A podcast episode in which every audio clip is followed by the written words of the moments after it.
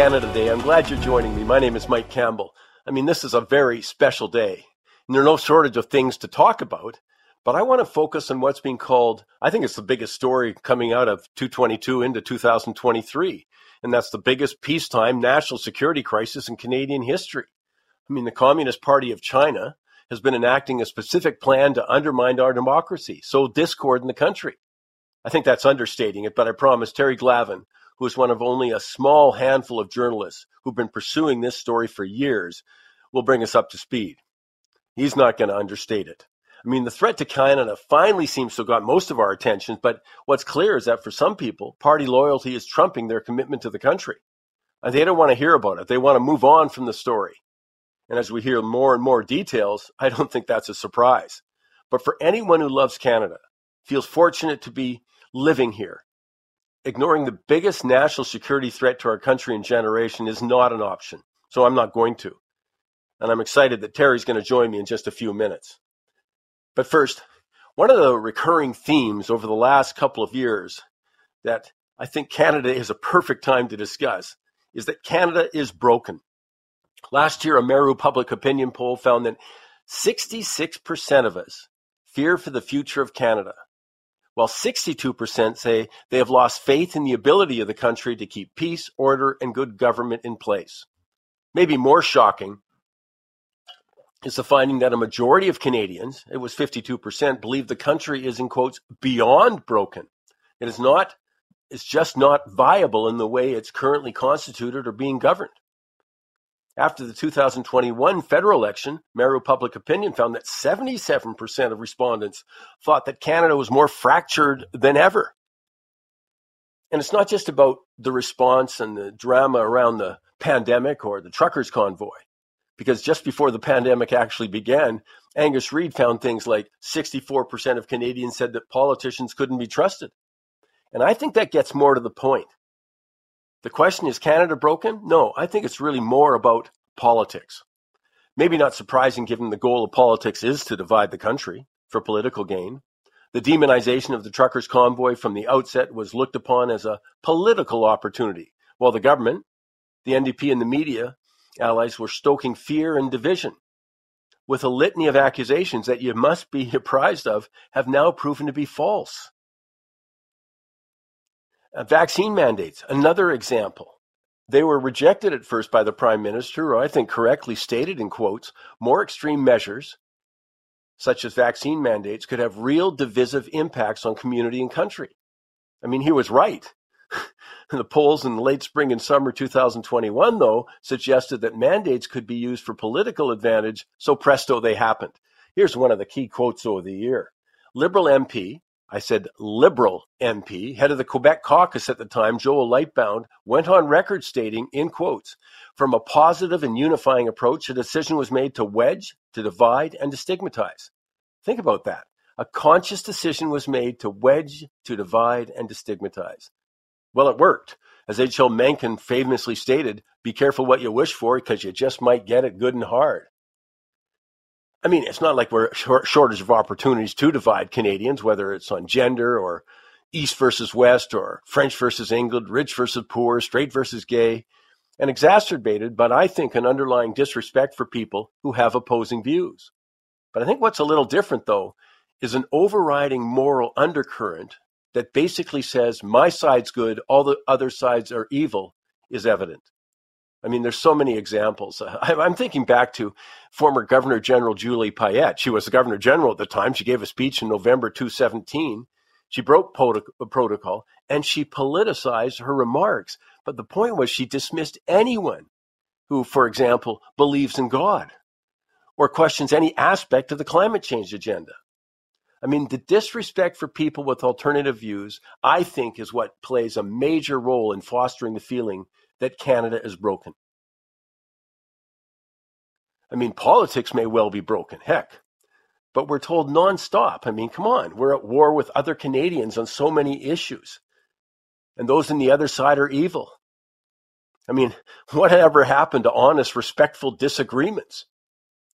But here on Canada Day, this weekend, I invite you to consider that Canada and Canadians are so much more than these political divisions. Canada's not those bad people from the East or bad people from the West. It's not embodied by men versus women or climate advocates versus so called deniers. I mean, Canada is far more accurately reflected in the millions of Canadians. It's our friends and our neighbors who volunteer in our communities. Maybe they're the hockey coach. Maybe they're a food bank volunteer.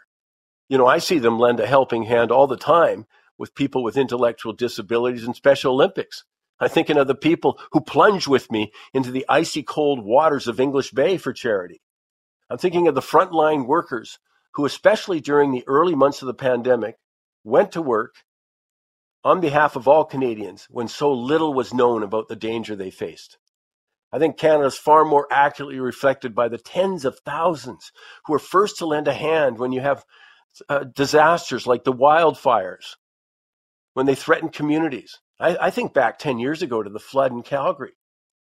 You know what? Volunteers don't ask about attitudes on climate change or gender or people, you know, the, uh, uh, any other thing, their sexuality, religion, or who they voted for.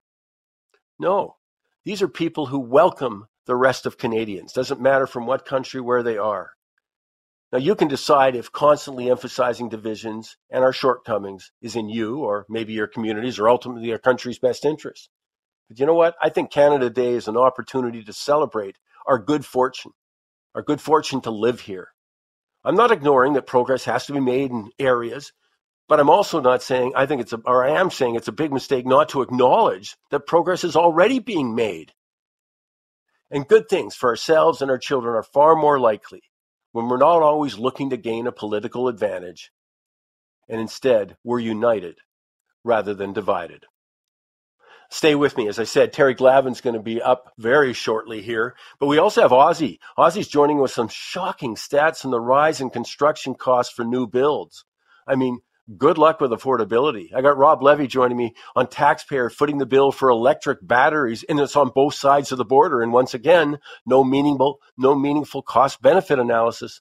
Plus, we got Victor. We've had the last quarter, the end of the quarter, second quarter for stocks, lots to talk about on that score. I'm glad you're with us on this Canada Day weekend.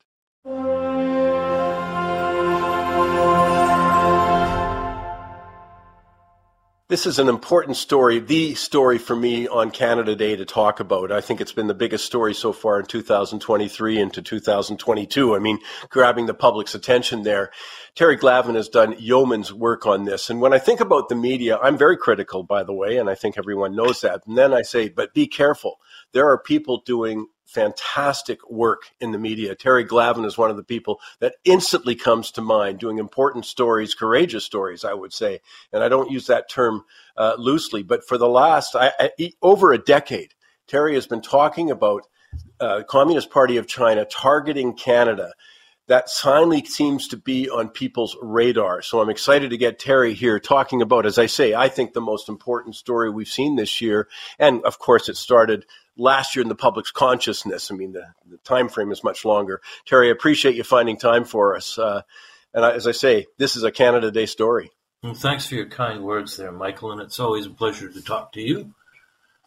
Well, I want to start with I think the story's gotten so big, Terry, that people sort of get confused. I mean, maybe it jumped on the radar more uh, when started to talk about election interference, and then that's developed, and there's more evidence on that and more to that story. But I'm going to back up a little bit because I think, and correct me if I'm wrong anywhere along here, but a lot of it starts with the United Front Work Department operations within Canada. So I thought this is something that people absolutely have to have a takeaway on and understand. So maybe you could just elaborate a little bit on the United Front for us. Sure. Um, yeah, I think you're right. Is uh, you know around there was a little bit of noise and then a hell of a lot of noise starting last fall about uh, Beijing's influence operations in Canada because of the evidence for uh, Beijing's pro- proxies in directly involved in election interference in Canada in 2019 and 2021. Um, and I think the interesting thing about that whole hullabaloo was that you had people in the intelligence community who were um, whistleblowing, I'd say, um, and releasing documents that essentially were reporting that what you know a handful of reporters in this country um, had been reporting for a, quite a while was actually true, yeah. and that they knew the you know we're starting to get some of the grainy and gritty detail of um, the United Front's uh, activities in the country.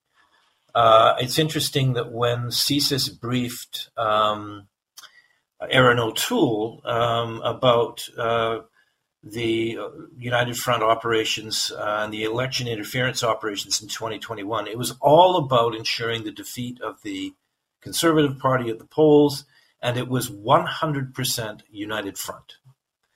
Uh, that's what we've been hearing from the RCMP, from CSIS, from the uh, I've been hearing for, from the uh, PCO, the former uh, head of the Intelligence Assessment Secretariat from for the PCO going back about a decade now. So what is the United Front? Okay. The United Front Work Department is a is an infrastructure within the Chinese Communist Party that has been around since the days of Mao Zedong. Um, the the whole point of the United Front is to spread the party's influence outside the party structure uh, uh, domestically and also internationally, particularly focusing on the diaspora communities. So, uh, what happened? A couple of things that were very interesting that happened in 2015. There was a massive boost in the resources that Xi Jinping made available to the United Front uh, international operations. And we had an election in Canada of uh, there's nothing shadowy about it of, of, a government that was devoted to the proposition that Canada's middle class prosperity lay in the the integration of Canada's advanced market economy and natural resources with China's emerging uh, consumer markets and China's uh, out uh, looking out uh, is is the English translation infusion of Chinese capital in acquisitions around the world. Um, so that was a really big event in 2015 for the United Front, and then in 2018, uh, just before the you know 2019 federal election, interestingly, uh, the United Front in Canada went th- uh, through another uh, kind of blossoming. There was a massive infusion of resources uh, to the point where by the end of 2018, um, the United Front Work Department's budget, they just added 40,000 more agents. and their budget, its budget exceeded the entire budget of the Ministry of Foreign Affairs, the Chinese Ministry of Foreign Affairs. So, uh, to conclude, the United Front has basically taken over about 160, I think it is, uh, various uh, kind of astroturf organizations in Canada in the diaspora communities. Actually, a lot of that is very sad. I find it very sad because a lot of these organizations go back more than a century to hometown associations um, that uh, you know Sun Yat Sen and the initial Chinese nationalists established, and uh, has been also incredibly successful in Canada in what uh, the United Front calls its elite capture operations. Um, and we can talk about that because I think that's the big story here. Really, is um, is that, and this isn't sort of shadowy stuff. Uh, this is this is really what has been happening in plain sight. Um, one, and uh, but a lot of it does go under the radar because you know, you can talk about this um, in the mo- in the calmest and most rational and modest terminology uh, possible, but it sounds like it's just so unbelievable. You know, like there was a massive, for instance, a massive uh, United Front, international United Front conference in Vancouver in 20, 2018. And it got so out of control that the global affairs actually had to explicitly turn away 200 uh, delegates directly from China, from the o- Overseas Chinese Affairs Office. The Overseas Chinese Affairs Office is now a function of the United Front Work Department. Um, and it's run out of uh, the embassy in Ottawa and all the major consulates in the country. So yeah, it's a big deal. It's a very big deal. Well, I think that it's the level of penetration that I think yeah. still isn't registering with uh, enough Canadians. And go back to your point, it's not that it was hidden. I mean, think about that a 2018 major conference, as you say, uh, but this is a direct arm of the Communist Party of China. Yeah. And uh, that's a shocking stat for me. And we do shocking stats on this show when you say they came about, the United Front came about and took over 160 different, uh, you know, sort of satellite organizations within the Chinese communities across the country. Uh, the influence in Toronto, I think, has now been chronicled. As you say, where it got the public's attention certainly is when you hear that they are interfering, aggressively interfering in our election campaigns. I mean, we've heard stories, of course, of Erin O'Toole, as you said, but Jenny Kwan from the NDP on the other side. Uh, you know, so it's it's really targeting these people. And I, I, just think it's essential for Canadians to come to understand this. But uh, the the other side, and I mean, I mean, I just think about what the United Front's done. They've got senators. Uh, you know, it seems yeah. very closely aligned. Let's call it that. You know, I'm. Uh, the the, Senate, Canada, Canadian Senate is mobbed up. It's, really? it's yeah, it's controlled by people like Senator Yuen Pau Woo and Victor O, who are uh, they're absolutely indistinguishable in everything they do and say from senior uh, Chinese diplomats in this country. Sorry, it's the truth, yeah. and they control blocks of the Senate too. So, well, th- this is precisely what Canadians have to come to appreciate here. Uh, that it's the degree of penetration, and, and that probably explains to to a great degree I think the puzzle, uh, okay, it's my word, puzzling response to some things like Chinese aggression in Hong Kong. You know, we didn't do anything. My my joke right. at the time, uh, my sad joke at the time, is I think they could invade in Richmond and we'd still be taking it under advisement. You yeah. know, uh, and and how unaggressive we've been, and and I think it's cost us internationally. I'm thinking our relationship with the other members of the five, you know, Five Eyes Intelligence Network. Uh, the whole thing yeah. it seems like a different approach from our government that may partly be explained at least by the integration of the Communist Party operatives. Oh, definitely. Or influence. And I mean, I you know, I think there's a there's there's there's a difficulty in talking about United Front operations in the what we call the Chinese community in Canada, mm-hmm. and and there's a difficulty as well in talking about the United Front uh, uh, operations in the corporate and political okay. uh, cast in Canada. In, in terms of the diaspora, the, there's no such thing as the Chinese community in Canada. This is the first thing we need to get our head, heads around. Right. There was a Chinese community in Canada that was fairly had its own kind of legacy and traditions and uh, and uh, and so on, going back to the 1800s. Uh, I'm an immigrant. My immigrant, my family kind of immigrated into that community, the Taishanese Cantonese community. They were our people, and they were the people who built the railroads. They worked in the mines. They uh, they had all of those lovely, um, amazing farms, as you may remember, in the Lower Fraser yeah. Valley and along the flats and so on. Agriculture Canada had once described them as the most produ- that was the most productive farmland in Canada. Yeah. These are the people we used to call the Chinese. Really, they were Taishanese, and they came from the uh, five counties at the mouth of the Pearl River Delta. Um, my people.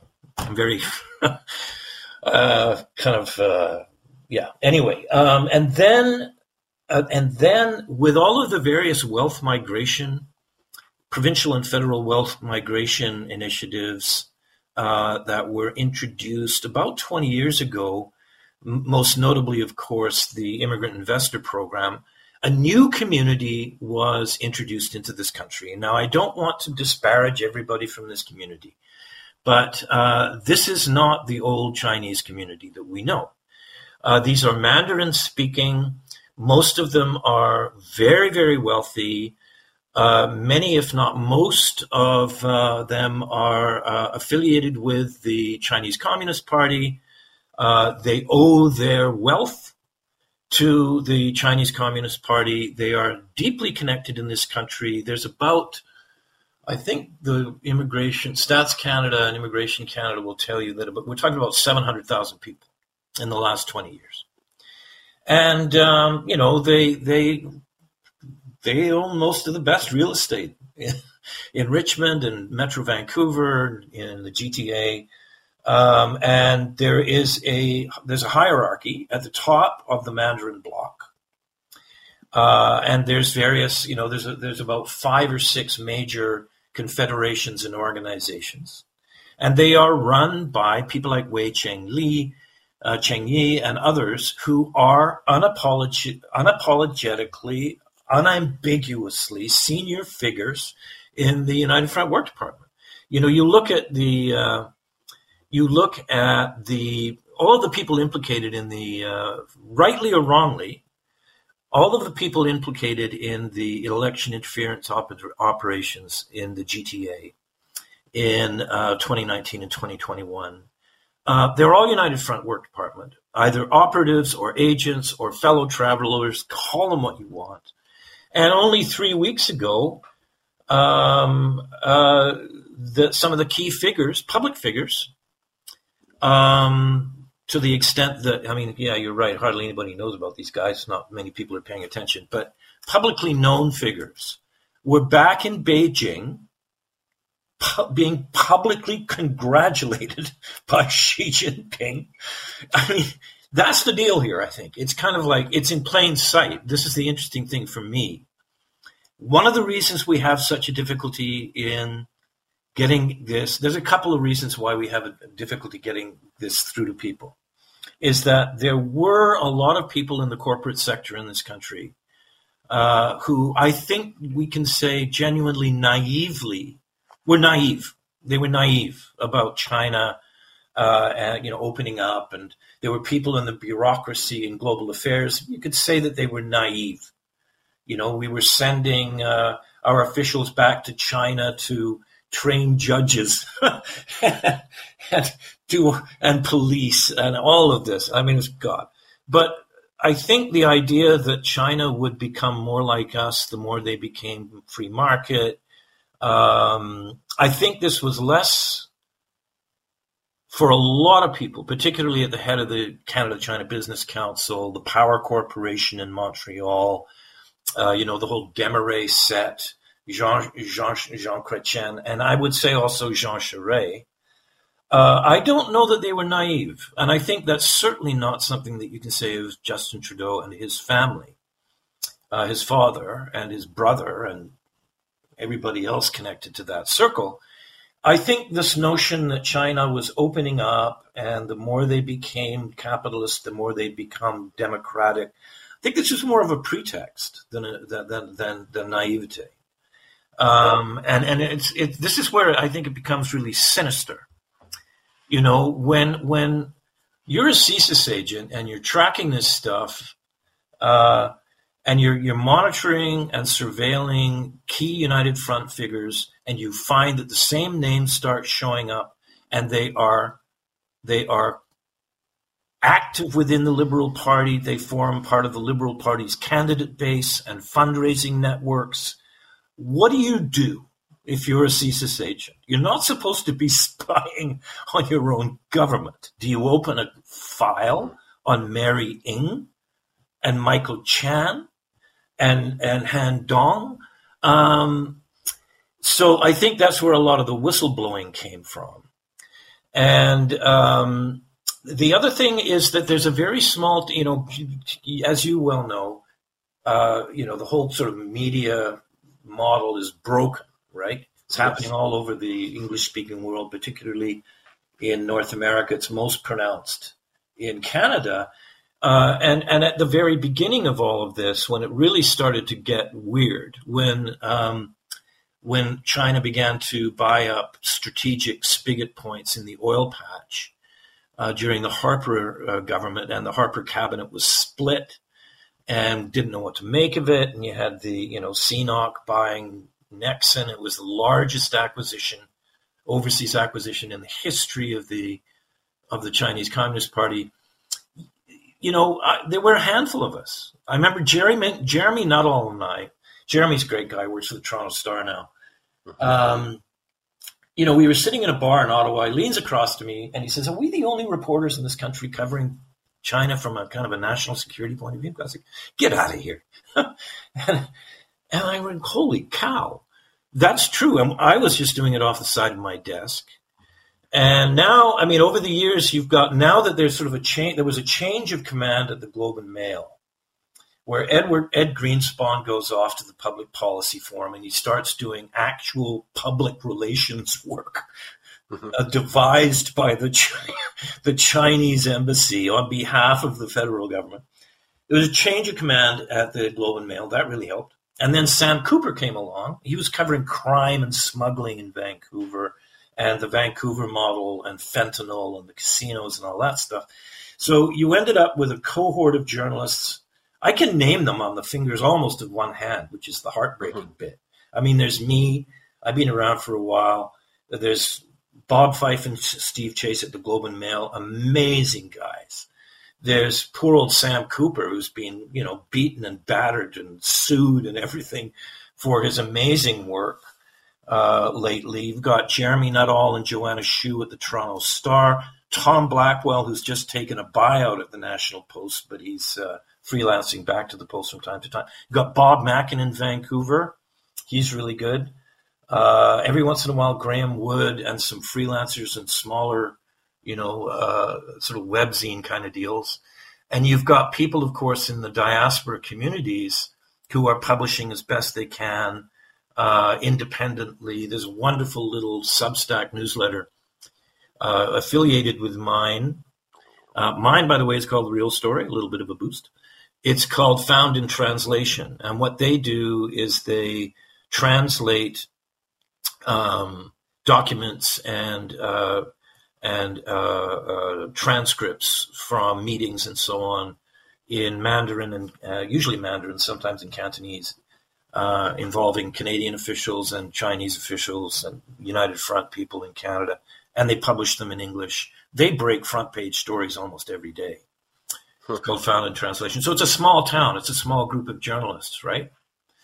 And part of the difficulty as well, just to conclude this little rant, is that at the federal level, the, the thing is, there, there are politics, and I don't mean to beat up on the liberals, but my gosh, they're the government, for God's sake. They've been in power since 2015. They see nothing wrong with this. The stuff that you and I look at, and most, eh, by the way, 87% of Canadians, and they say, holy cow, this is wrong. They don't see this country that way. They do not see Canada in the same way. They see nothing particularly wrong with this. I am reminded of Martin Cauchon, who was a Liberal cabinet minister when Huawei, uh, much to the chagrin of our Five Eyes partners, was embedding itself in Ottawa and subsidized to do so, thanks to Michael Chan and the Ontario government and so on. Cauchon said, Well, you know, there's an old saying if you can't beat them, join them. I mean, this has been, I'm sorry, but it has been integrated in the federal government's economic immigration, foreign policy from the beginning of the Trudeau government. In fact, before Trudeau was even leader of the Liberal Party, you had people like uh, Dominic Barton and his uh, his his his consulting agency, uh, you know, advising Trudeau on how to pull this off. You know, Barton, who was at the time, you know, actually on a board overseeing Chinese state-owned operations in China uh, doing consulting work for the Chinese who were building those militarized islands in the South China Sea. You know, I mean, this is this is who these guys are.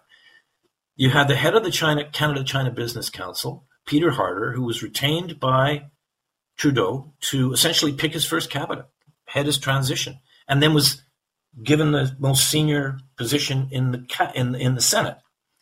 Um, it was all sort of in plain sight, you know. So when you got Trudeau, you know, this great public relations effort that the the, the United Front Work Department was pulling off, when you've got the prime minister of this country skating out on the ice with Premier Li Keqiang in a Habs jersey and everyone, yay, isn't this lovely?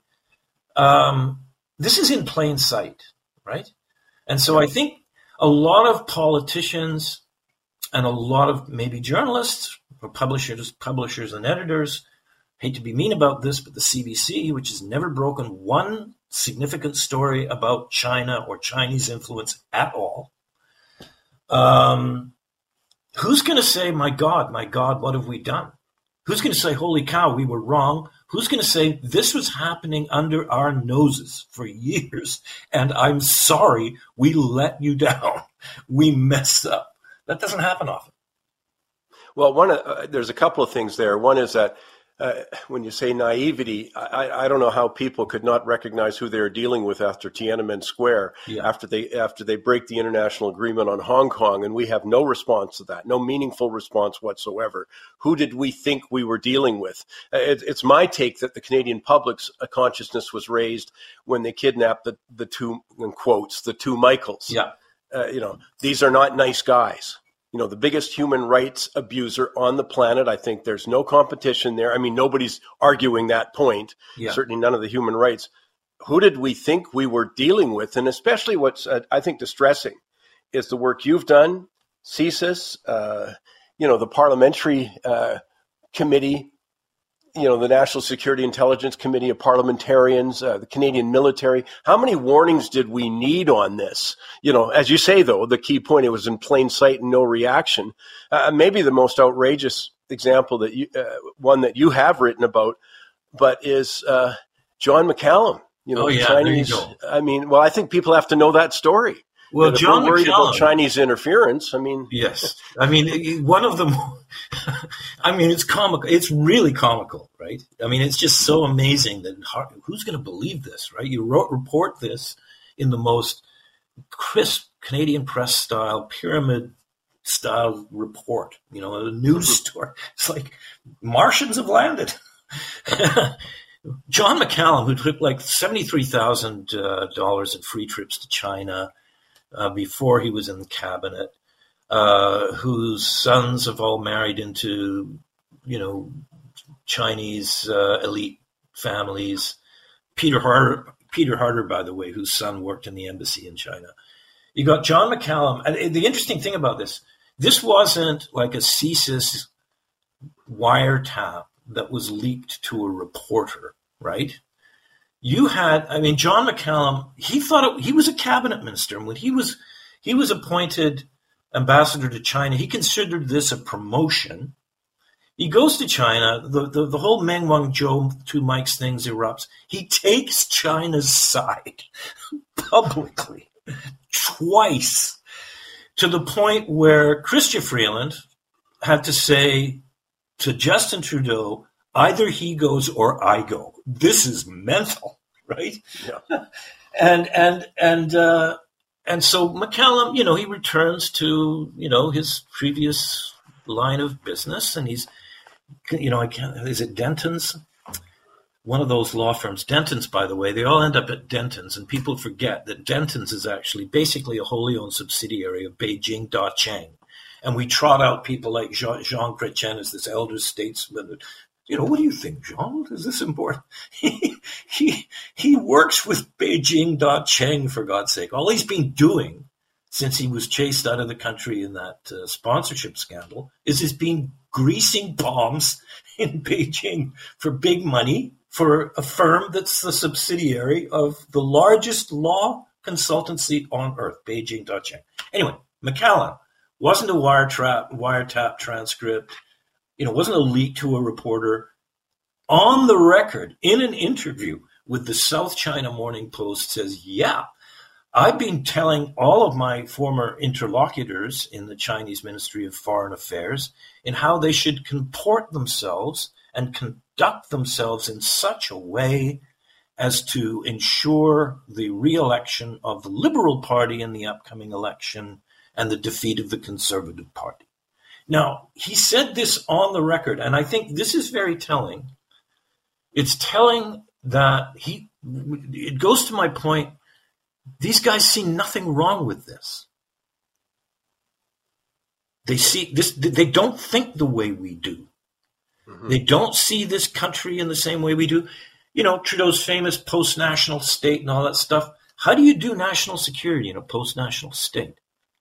Of course, they're all trying to they're doing whatever they can to shut down public discussion about all of this. Of course, they took, instead of a public inquiry, they hired David Johnston. David Johnston is a textbook case of elite capture. You know, he's yeah. got honorary degree from Nanjing University. You know, his daughters are. You know, he says everybody in Canada should be speaking Chinese.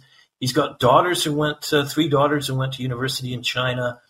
You know, he established the first Confucius Institute in, in Canada, which is a, you know, it's an overseas surveillance and, and, and strong arm agency of the Chinese Communist Party. You know, that's David Johnston, this lovely man, you know, sweet grandfatherly figure. I know, we'll bring him in. And he issues this whitewash report. Of course, they don't want us to know about this. And by they, I mean, you know, the core group around Justin Trudeau. And the Liberals fought against the establishment of the Canada China uh, Committee in the House of Commons. They fought against every single effort by journalists or by opposition parties to know the basic facts about what has been going on here. Um, and the NDP, I regret to say, hasn't been much better. They've just been sort of tagging along. I mean, there's good liberals and good New Democrats and and rancid liberals and rancid New Democrats, and same can be said for the Conservatives, I suppose. But um, you know, I regret. I, I, I worry. I don't. I don't know that the public inquiry, as it's currently formulated in a motion that uh, originally was authored uh, by the New Democratic Party, uh, I don't know that it's going to get get at this. If we do get a public inquiry, I think we're going to have to start focusing. You know, it's going to be a laser focus on what we're talking about here. Otherwise, you know, we'll have you know all of these hearings about you know the NDP's fixation on whether or not Russia was behind the trucker convoy and all of this kind of yeah. carry on. So yeah, it's a big deal. It's a big deal, and if you love your country, or if you just like your country, or if you think Canada might be a you know healthy liberal democracy, uh, you know in, informed by the values of pluralism and uh, and human rights and sovereignty, then I think this is probably going to be something you might want to think about. Absolutely, I think this is. Uh as I say, the biggest story uh, in, the last year to the public's attention. You've been chronicling it for, I mean, the incredible thing is how hard they had to work to ignore various reports, as I alluded to earlier.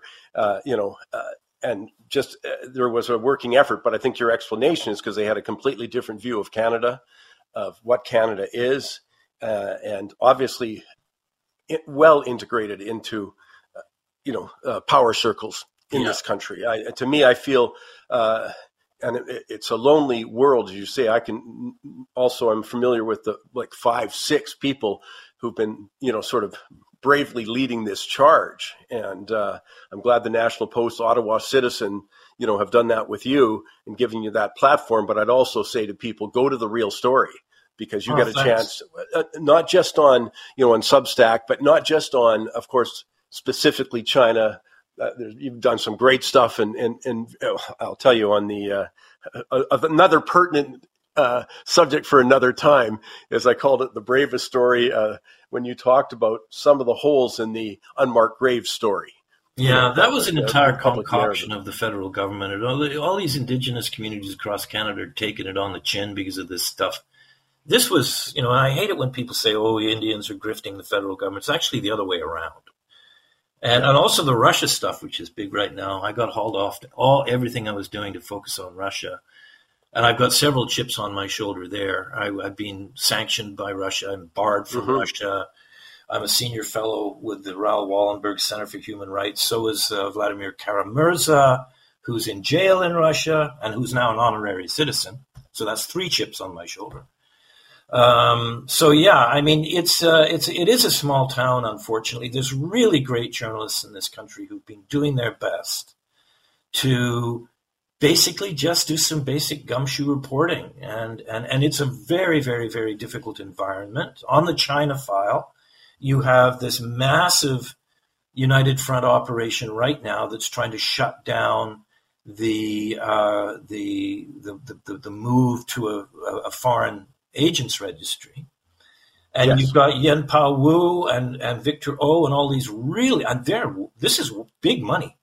just unimaginable wealth. I mean, when they when they show up to harass, you know, the the protesters in favor of Hong Kong, um, you know, in the last couple, they show up in fleets of Lamborghinis and McLarens, you know, and now they're saying they're starting up a big fund to go after journalists who engage in what they are now calling election denialism. you know, anybody. So it's, you know, it's tough. And I think you just got to do what you do, tell the truth, do the right thing, put your best foot forward.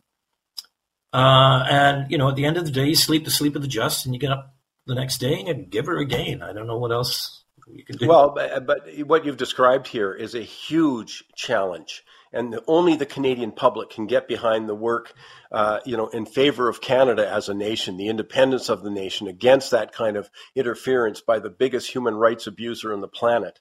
And the public's got to, as you say, I, I appreciate that the public sentiment is recognizing who we're dealing with in China, but we have to do more to support because they got a lot of money, a lot of opposition. Remember when they paid the protesters down in Vancouver? Yeah. I can't remember. You know, a couple of years ago, we find oh it's, they were all paid. So this lame. is my job.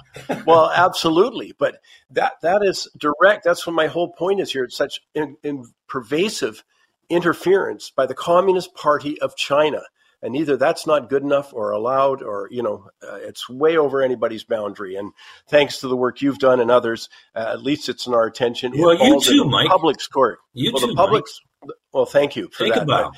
the the public uh, you know the ball is in our court as a public to say no not enough. Yeah. And uh, anyways, Terry, uh, look, I've kept you longer, but I really appreciate and I want to encourage people to go to the Ottawa Citizen, go to the National Post, but really go to the real story because there's so much more going on here. And Terry get a, gets a chance to discuss it and write about it with in detail. Because I'll tell you, good journalism starts with uh, work ethic, in my opinion.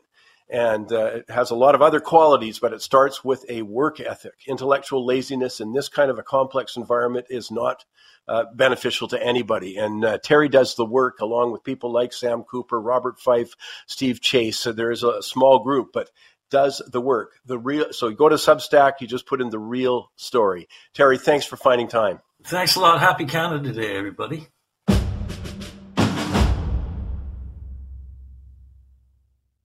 Time now for the quote of the week. Hey, maybe I should put it as quotes for a generation.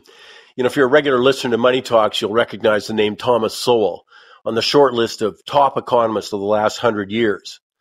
His is a remarkable story, though, if you're not familiar with it. He was born in South Carolina, brought up in poverty in Harlem, a poverty so pressing that he was forced to drop out of school. He went on to fight in the Korean War. When he returned home, he was accepted by Harvard. He went on to Columbia for his master's, University of Chicago for his doctorate.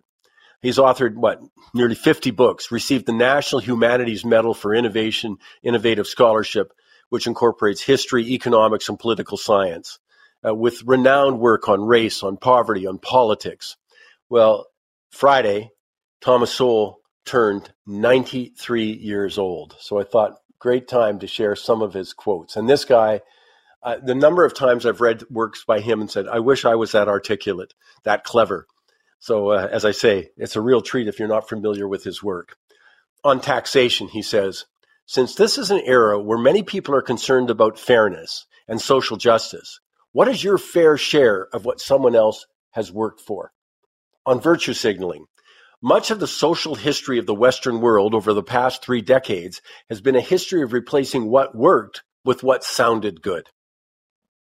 On education, the problem isn't that Johnny can't read. The problem isn't even that Johnny can't think. The problem is that Johnny doesn't know what thinking is. He confuses it with feeling. On politics and economics, the first lesson of economics is scarcity. There is never enough of anything to fully satisfy all those who want it. The first lesson of politics is to disregard the first lesson of economics. Oh, let me just go maybe a couple more. This is on politics. Virtually no idea is too ridiculous to be accepted, even by very intelligent and highly educated people, if it proves a way for them to feel special and important. Some confuse that feeling with idealism. And finally, this is an absolute key when you're understanding government policy, understanding economics. It should be just posted everywhere. And that is, there are no solutions. There are only trade-offs. Well, politicians love to ignore the trade-offs. We've gotten so many problems with things called unintended consequences because they push a certain way as if there's a certainty to it. But there are always trade-offs.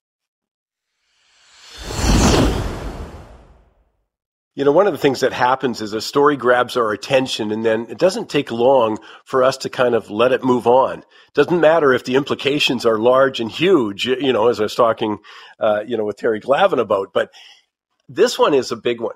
You know, when I see that the federal government, you know, giving upwards of $13.5 billion to Volkswagen or some, you know, taxpayer supported then we get Stellantis getting another huge chunk of change. Then we have the parliamentary budget officer coming out and saying, you know, they're underselling that. It's going to be more expensive, et cetera. This is a whole thing that needs a lot more focus and discussion. Uh, Rob Levy joins me on the line right now. You know, Rob, one of the things that jumps out immediately, governments like to say, hey, we're doing that because uh, we're going to create jobs. Well, none of those job projections come true. And especially, well, on the one hand, you have the government boasting about uh, this low unemployment rate and the other saying it's going to create these jobs where are the people going to come from i mean literally they're going to leave other jobs there's going to be no net job claim and i've got the vast vast majority of economists agreeing with me on that Hey, 100%, Mike. You're hearing stories week in and week out now. And as you said, it relates to the level of government spending that we've seen through the pandemic. But to this point has, in a sense, very much carried on. So you get these big frivolous announcements, manufacturing, investing domestically, job creation, as you said, but is it really job creation or what's the, uh, so to say, uh, impact of it? And, and, and what's it actually going to produce in the after effects? And I think that's where you, as you, as you hint at, you got to dive a little deeper.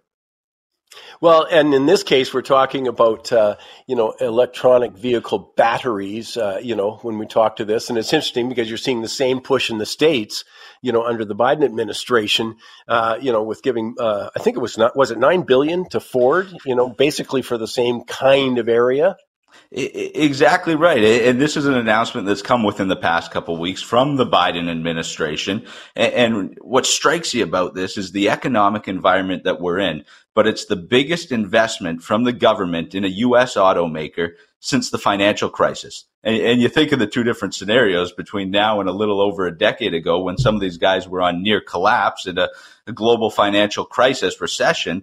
And, and, today, I mean, these, these guys had no issues selling cars, but $9.2 billion in the form of a loan to Ford in order to partner with a South Korean company to invest in three battery factories.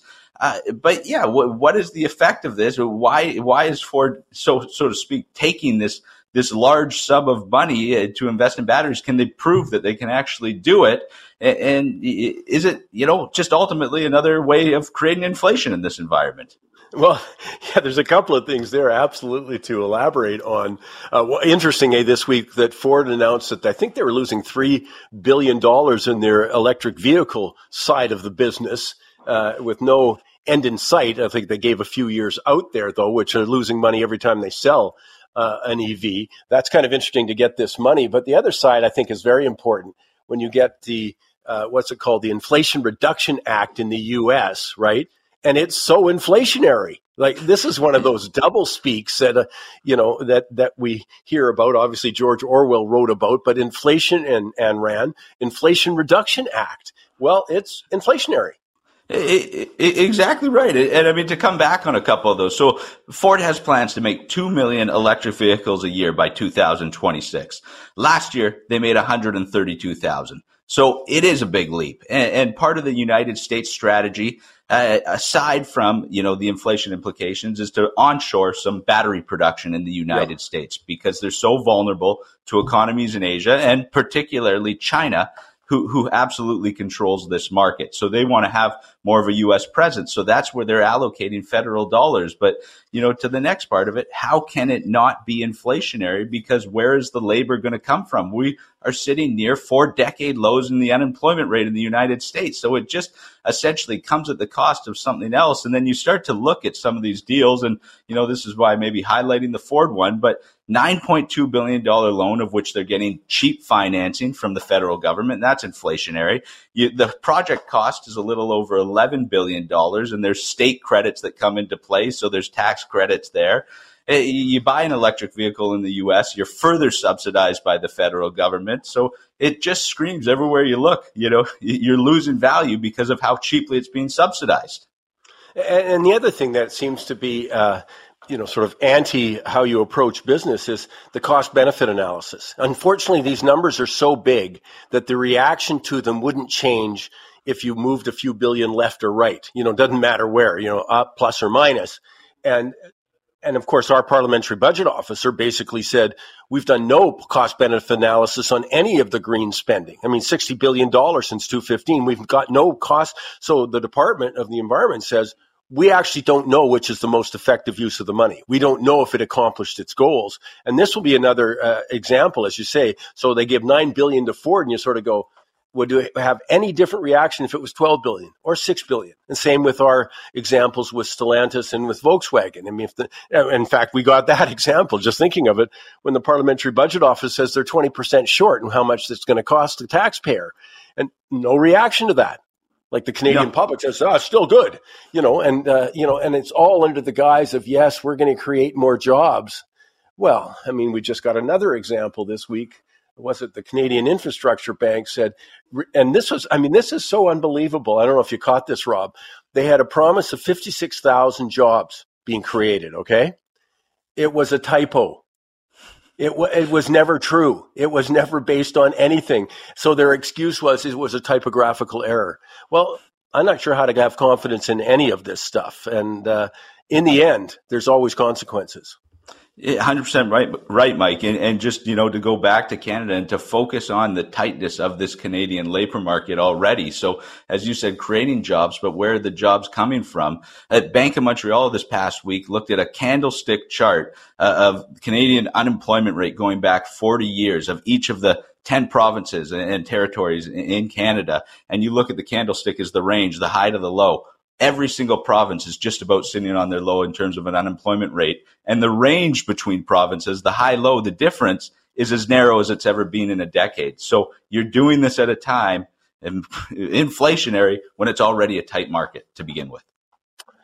Yeah, and I think that's a, you know huge key component uh, for it. Rob, I want to thank you for taking the time. Though lots to talk about, as you say, tough to do it in just a few minutes, but we appreciate it. And you can find Rob at bordergold.com. Let me back up, make sure I make that clear. Rob Levy, he does a absolutely writes on the gold market every week. Lots of other information there, but it's bordergold.com. Rob, thanks for finding time.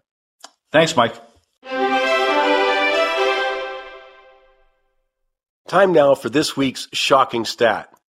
Now, I wonder if you've heard or read anything like this stat in our media. I haven't, despite the fact it's a profoundly material to the development of renewable energy. You know, earlier this year on Money Talks, our shocking stat of the week focused on Earth Justice, whose model is because the Earth needs a good lawyer. And shockingly, I think it has 180 full time lawyers on staff, and they estimate they're involved in 650, 650 ongoing active legal proceedings fighting against various projects related to green energy, like uh, talking uh, earlier with Rob Levy about batteries. Well, you need lithium, you know, or copper mining or other resources to facilitate this transition. But the opposition to renewable energy goes far beyond that. As Robert Bryce, one of our favorites on Money Talks, who was way ahead of the curve, by the way, 13 years ago, he wrote a book called Power Hungry The Myths of Green Energy, and he's now on Substack. Well, Robert started to track the local opposition to renewable wind and solar projects by the communities impacted. We have got an example earlier this week when Clermont County in Ohio, the county commissioners unanimously voted to ban large solar and wind projects in seven townships after residents uh, really went apoplectic. And they criticized solar. They described one of the facilities under construction as almost 700 acres of pure hell. But that's just one example. And it brings me to my shocking stat. Robert Bryce has been tracking the opposition to wind and solar projects since 2015. And the numbers are shocking. Consider in 2015, 66 different wind projects were rejected in the US. The following year, 60. 2017, 53 were rejected. But as I said, you rarely hear about the local opposition and legal challenges. So you're probably surprised to hear that between 2015 to 2023, actually 2023 to date, there have been 391 wind projects restricted or outright canceled. 391 and counting, and that's just wind.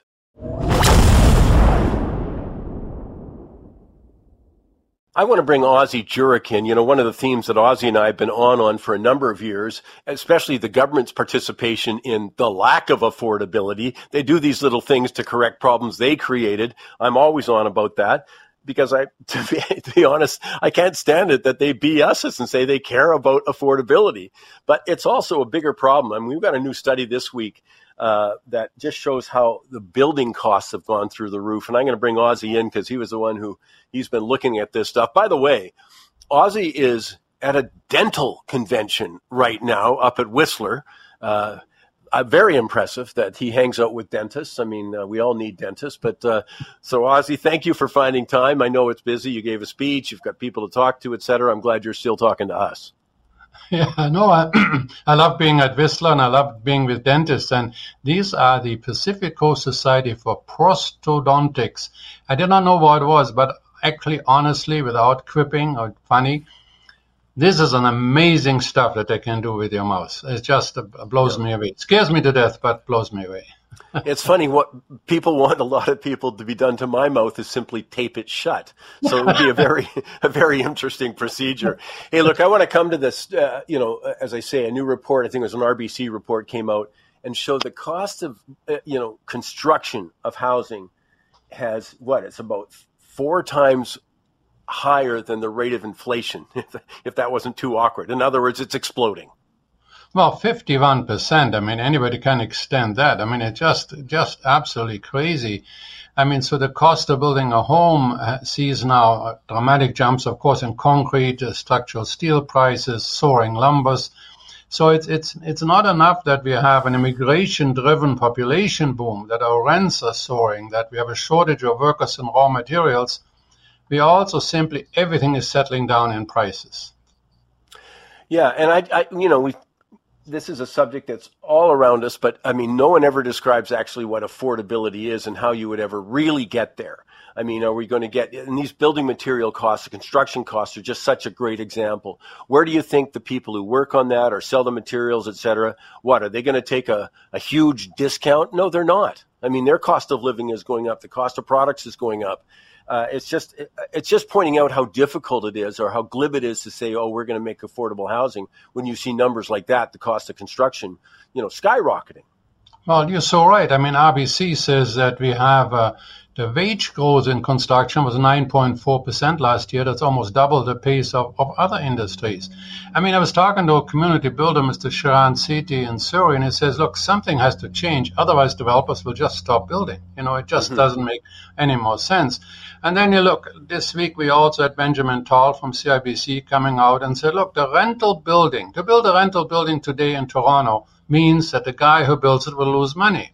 So guess what's going to happen? He's not going to build it. I mean, he says that a 400 unit building in Toronto, the developer would build a condo project. He would have a profit of 12.5%. But the same developer building this unit as a rental project, he'll lose 20%. percent mm hmm uh, it's such a key I mean, and people have to think about that. And I mean, it's because one of the most prominent subjects we have in, in public debate is affordability. It's one of the, you know, go-to subjects for any politician. And yet you look at some of these numbers and uh, your point about it discourages development is so well taken. Uh, but I'd go further. I mean, you start throwing on the regulation, the cost of the regulatory burden. I know, I know two people who are in the development business who sort of said, well, I'm not doing anymore. It's just too much hassle. It's I can't get 68 pieces of paper and have to get a lawyer involved to deal just with the levels of government or the municipality, whatever it is. Uh, they just said it's just not worth it. I'm getting on in age. I'm not doing it anymore. That's funny. I could name you dozens of examples where halfway through the building process, after all the, the approvals were done, the city comes up, oh, we should need to put in a bike lane or concrete sidewalks or parkland yeah. fees and so on. But the thing is this, that we need to sort of literally waive property taxes maybe on rental units, or we would have um, a reduction in development charges and parkland fees. And it's funny, Benjamin Tal from CIBC says, well, that won't happen. Cash-starved municipalities will say no. So he comes up with this fairly unique suggestion. And just imagine, he talks about HST payments on purpose-built rental buildings. If we just waive those, that move alone would save close to 60,000 a unit from the unit cost in that 400 unit uh, pro- pro- property in Toronto. And it would be a meaningful uh, reduction in rate and unlocking thousands of rental units. So the government really has that opportunity. And it's not up to the municipality who won't do it, and it's not up to the province, but by just taking away that HST, it would be a huge step. And that it just reminds me, and you know, I rail about this because, again, my complaint is that the politicians pretend it's different. They ignore the impact that they're having. They've tricked a lot of Canadians into thinking it's some other cause. When you look at every aspect of the development process, from you know getting licensing or you know land land permission, all the levies, all the taxes, et cetera. And there's a great example. And it makes me think of things like out in British Columbia, they've got the property purchase tax. You want to throw on tens of thousands of dollars. But this is exact, your point is so well taken. People should hear the number that if you remove the HST on average, you know, uh, involved in the development, it could save 60,000 a unit. I mean, this is really big money and meaningful money. Yeah, and the key is that it's rental units. I mean, this is the very yeah. thing you're saying. On the one, we, we speak with, with forked tongue, right? On the one hand, yeah. saying we need affordability. On the other hand, said no, no, but we need to have that sixty thousand dollars HST. And then we blame the developer, saying, well, he, he doesn't, is not a good corporate citizen. So who would ever build something knowing going in that he loses twenty percent? Yeah, and back to what you said a little earlier. What was it? Two hundred ninety-two thousand uh, growth in the population uh, in the first quarter this year. And I think the number of housing units was about 46,000 off the top of my head. You know, that is not, that is not an equation that computes if you want affordable housing. I mean, it's got to be all of these factors. I'm not trying to oversimplify the tax structure, the permit structure, uh, you know, the cost of uh, cost of employment or, or, hiring people now has gone way up, of course, because of inflation. There, it's a long list but I still don't see any meaningful uh, addressing of the role that government's playing in this.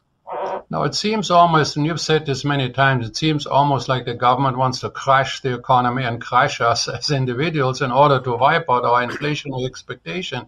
And they're, they're succeeding somewhat, Mike. And this, the, the early indication, it's an early number, show that the sales May in Vancouver versus June are down just under 50%. That's a whopping thing. It just so happens that we increased interest rates dramatically yeah. during the month. And I think that's exactly the point. You know, we chatted about consumer spending, you know, being up in April, not bad, it looks like in May, but then they surprised a heck of a lot of people by bumping rates up. I think that took completely that agenda when they paused in March. I think a lot of people jumped to the conclusion, okay, that's it for the rises. And then we debated when are they going to fall? Well, that scenario seems to have been obliterated, as I was talking with Rob Levy about, seems to have obliterated. And I'm really going to be interesting to see as these kind of numbers come forward if the psychology of the market hasn't taken a hit. I know it's always a little weaker in June, but this is like four times weaker so far on the preliminary numbers. Well, and you ask yourself why, and, and then you look at the United States, 339,000 new jobs, 22,000 fewer unemployment application. All of that points to higher interest rates. And then you look around the world. I mean, England now raised its interest rates by three quarter of a percent in two bumps. May a quarter and a half a percent last week. All of this putting it together. What are they scared about?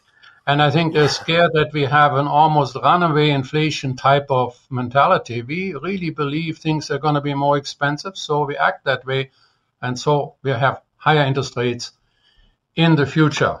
The wisdom of Ozzie saying. no, I, I, mean there is the upwards pressure. It's going to be interesting. I mean, we'll be here talking about it in July if they bump again. But uh, as I say, it, it's a huge subject for Canadians. They have to become more aware of what's going on because I think they've been sold a bill of goods up to this point. Ozzie, thanks for taking the time and happy Canada Day weekend. and all the happiest Canada weekends to all of your listeners. Let's go live to the trading desk. Victor Adair joins me. Hey, Vic, let me start by saying this has got to be one of your best weeks of the year. We got July 1st and July 4th, quiet week coming up.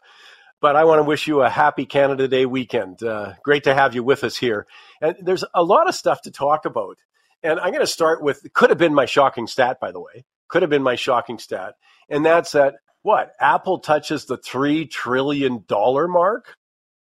Yeah, it uh, it it's been an incredible run. I think Apple is up nearly 50% from the beginning of this year, as is Microsoft. But yeah, it's a $3 trillion market cap. Now that's 3 trillion US. And I have to tell you that the Toronto Stock Exchange, the entire stock exchange in Toronto, is worth about 3 trillion US dollars. uh, I mean, it just to, to, give you some perspective, I guess, as to what three trillion dollars means. One stock in the United States now, it is the biggest stock in the world, but it's worth as much as the entire Canadian stock market. Yeah, I mean, it, it, it, that's just mind blowing. And you know, I look back, I think it crossed a trillion, and I'm, these are just broad numbers, but they're sort of fun to look at crosses a trillion in August 218. And here we are, you know, just under five years later, and it's now worth 3 trillion. I mean, wow. Yeah, it's a it's a, a new all-time high this week, and you know the same old story we've had here for I guess most of this year mega cap tech is leading this rally. Uh, I think if you put Apple and Microsoft together, they are 15% of the market cap of the S&P. If you add in the other five stocks in the Magnificent Seven, as they're called, all tech stocks, of course, uh, they add up to about 30% of the market cap of the S&P. Yeah, yeah. I, I, want people to stop for a second. We're talking the S and P 500 for goodness sakes. You know, major companies, and two stocks are worth 15% of them. I mean, come on. I mean, it just shows how dominant those uh, magnificent. Do they have a, by the way, some sort of marketing agency that looks at stock moves and makes up names like this? But, anyways, the Magnificent Seven, a Western I enjoyed immensely, by the way, Yul Brynner version and Denzel Washington version, but I'm a sucker for that stuff. But yeah, the big seven, you know, just dominating the move so far this year despite a little bit of catch up, but you know they are the leaders. While we're talking mega cap tech, we got we got to mention Tesla. Uh, whether you knew it or not, Tesla is the most traded stock in the world, and its share price has uh, meandered up about 150 percent here uh, in the first six months of this year. Yeah, just just astounding. The, the other thing that I know that you've mentioned before, but it's you've got this sort of boom going in this area anyways but it hasn't extended into you know it's like the initial public offering market. Yeah i was very intrigued by that. I mean it seems as though in canada anyway the ipo market is dead and it's certainly we're getting layoffs uh, by the banks you know in their in their mergers and acquisitions departments. Same thing with the big brokerage firms in the states. It seems maybe that people just want to buy the leaders and the hell with it. That's all they want to do. We're actually seeing the last two weeks here, we've seen capital flow away from the stock market, net, net, uh, yet prices are going to the upside. As you and I have talked before, if you are a money manager, you're managing other people's money, you have to own Apple. If you don't own it, you got to go buy it, or it's just going to look bad when you do your reports. And speaking reports, we're not only at month end, we're at quarter end. So there's definitely going to be reports out there. People are going to be polishing up their books to go into the end of the quarter. You know what's kind of interesting is that it's not like Apple's going gangbusters. And I'm not here pretending to do a deep dive fundamental analysis. I'm just making an observation. It's not like Apple's performance would suggest, hey, let's triple that value. you know, let's reach the most expensive stock in the world. I'm just finding that interesting. And it's the kind of thing I would note and do more work on. Yeah, Mike, I don't have the numbers at my fingertips, but I know I've read it somewhere in the last couple of days. I mean, their sales are down, their profitability is down, and their forecast for, for the next quarter or so is no great shakes. But it's just a case of people, it's capital flow. When I say your money manager has to own that stuff, if he doesn't, he feels as though he's going to lose business to his competitors. So that, you know, this could be a sign of a top, but you don't want to try to short this thing. No, no. But let me just come, okay, back to the question of the day, and that's interest, you know, we're coming into Ju- uh, July now. You know, there's talk in the U.S. of an interest rate bump, talk in Canada, interest rate bump, uh, you know, and around the world there is. And so I want to start with uh, one thing very quickly is, you know, the rate of inflation seems to be the determining factor for central banks. And I guess they're going to, they're thinking they haven't made enough progress.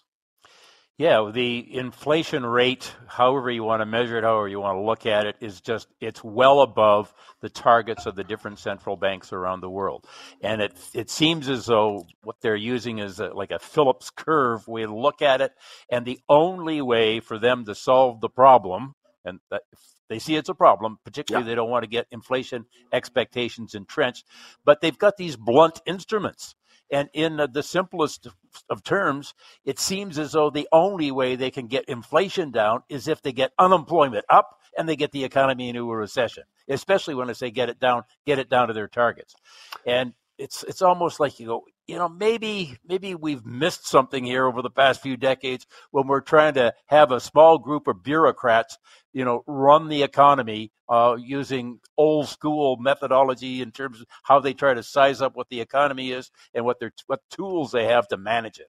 Well, especially that interest rates were never going to be uh, impactful on some areas. For example, food you know that's one of the biggest problems for people is these consistent huge rises in food prices compounding. Well raising interest rates isn't going to impact that. You know climate policy had a lot more to do with energy story than you know eh, yes I, am not saying demand doesn't play a part in that but eh, you know there's m- many areas of the economy it's complex where just raising rates was not going to be the formula for getting inflation down i'm wondering if there's not starting to bump into that and again it's a phrase we use all the time but uh, you know, yes, we saw gasoline prices down, you know, uh, in May, but that was in, in quotes the base effect because we had huge rises in gasoline sort of May, June last year. We're comparing to that now. So even if you're on the West Coast, two dollar gasoline is still lower than you paid a year ago. You know, so there's you know it's that kind of stuff. I just don't think you said blunt instruments. I think they had to be ineffective in certain areas of the economy that people notice. Yeah, well, I'm sure the economy is different than it used to be. There's a different structure. People are doing different kinds of work and, and all that. I, I, I spend my time reading a lot. I read a lot of research, and sometimes I wonder why I do. Uh, you know, what I make money from is from trading the price action. Mm-hmm. And I might think that something should be doing whatever. Uh, but it's doing what it's doing. And I have to kind of go with that. So when I report this stuff, when I say, for instance, the forward curve and the interest rates here are looking for interest rates to keep rising for the rest yeah. of this year because the market thinks inflation is going to stay higher. So therefore, the central banks are going to keep pushing interest rates higher. Whether you think that's right or wrong, uh, it doesn't matter in if in terms of in terms of the price action. That's what the market is saying, and that's what I'm trading. Well, we'll find out a lot more in the first couple of weeks of July again, Vic. In the meantime, go to victoradair.ca, victoradair.ca. And Vic, you go out and have a wonderful Canada Day weekend. It's going to be a long weekend, Mike. I'm, I'm really looking forward to it, and I'm sure Barney is looking forward to a lot of walks this weekend. Perfect. Just to let people know Barney is his wife. No, I'm just kidding. That's Victor's dog. The wonderful Gina is his wife, the very hospitable Gina, I might add. Also, yes, enjoy Barney. Thanks, Victor. Thanks, Mike.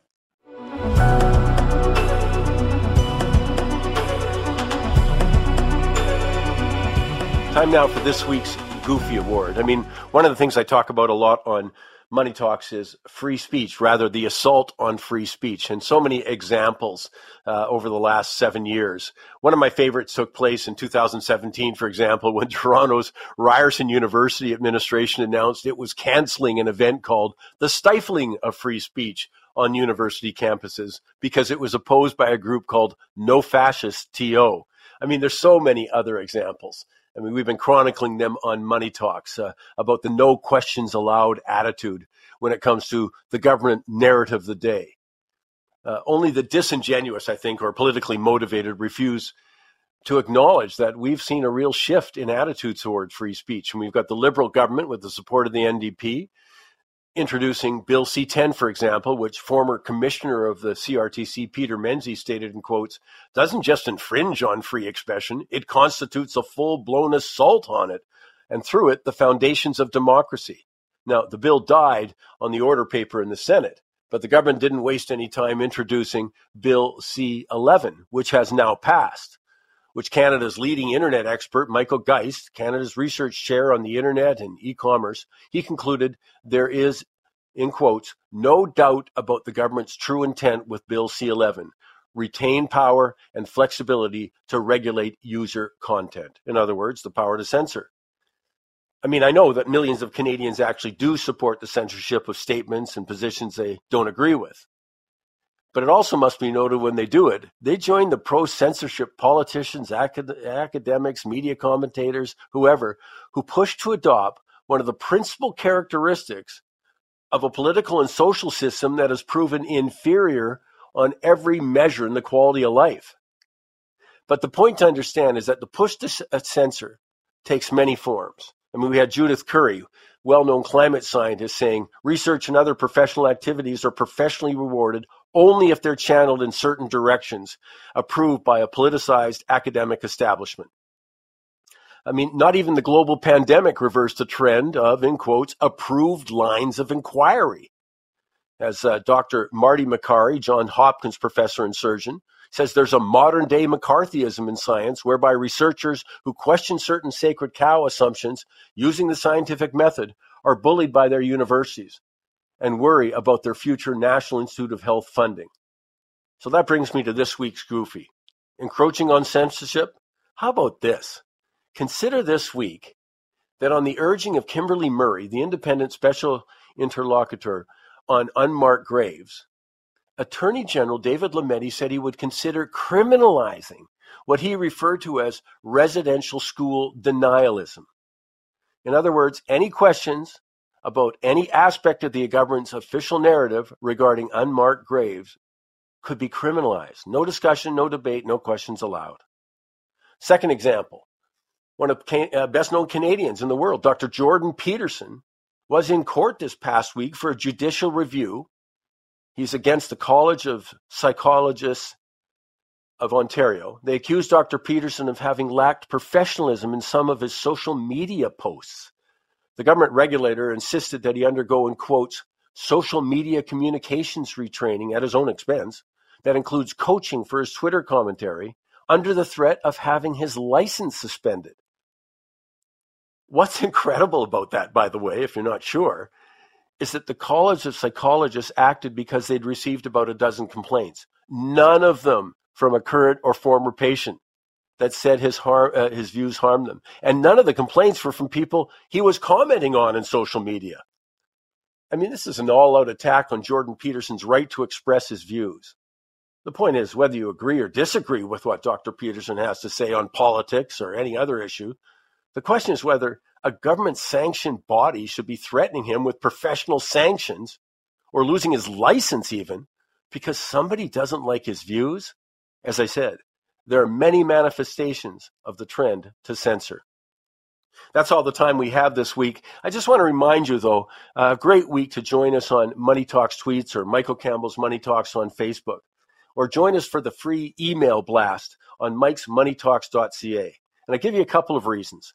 Did you hear that the government, for example, now admits the 56,000 jobs promised in the taxpayer funded 7 billion strategic innovation fund was launched six years ago, that it was a typo that no one bothered to correct. Hey, by the way, just earlier when I was talking to Rob Levy, I misspoke. I, I misspoke. I said it was the Infrastructure Bank, not the Strategic Innovation Fund. Well, the Infrastructure Bank isn't making out much more. Canadian spokesman uh, for the bank quit, stating it was simply a front for the Chinese communists. But the Innovation Fund, seven billion taxpayer funded, promised fifty-six thousand jobs. Nope, not going to happen. Fifty-six thousand was a typo. Did you hear this one, though? Given all the coverage on the wildfires, that the investigation by the Coastal Fire Center concludes, in quotes, all 46 fires on Vancouver Island had been human caused. For the mainland portion of the Coastal Fire Center, there was one natural cause fire, 31 human caused. My point is, I don't think you probably heard these stories, But you hear a lot more like that on Money Talks tweets or Michael Campbell's Money Talks on Facebook or in our free email blast. So join us here. And I appreciate you taking the time to listen, especially on a beautiful Canada Day weekend. Proud Canadian. Thanks for listening.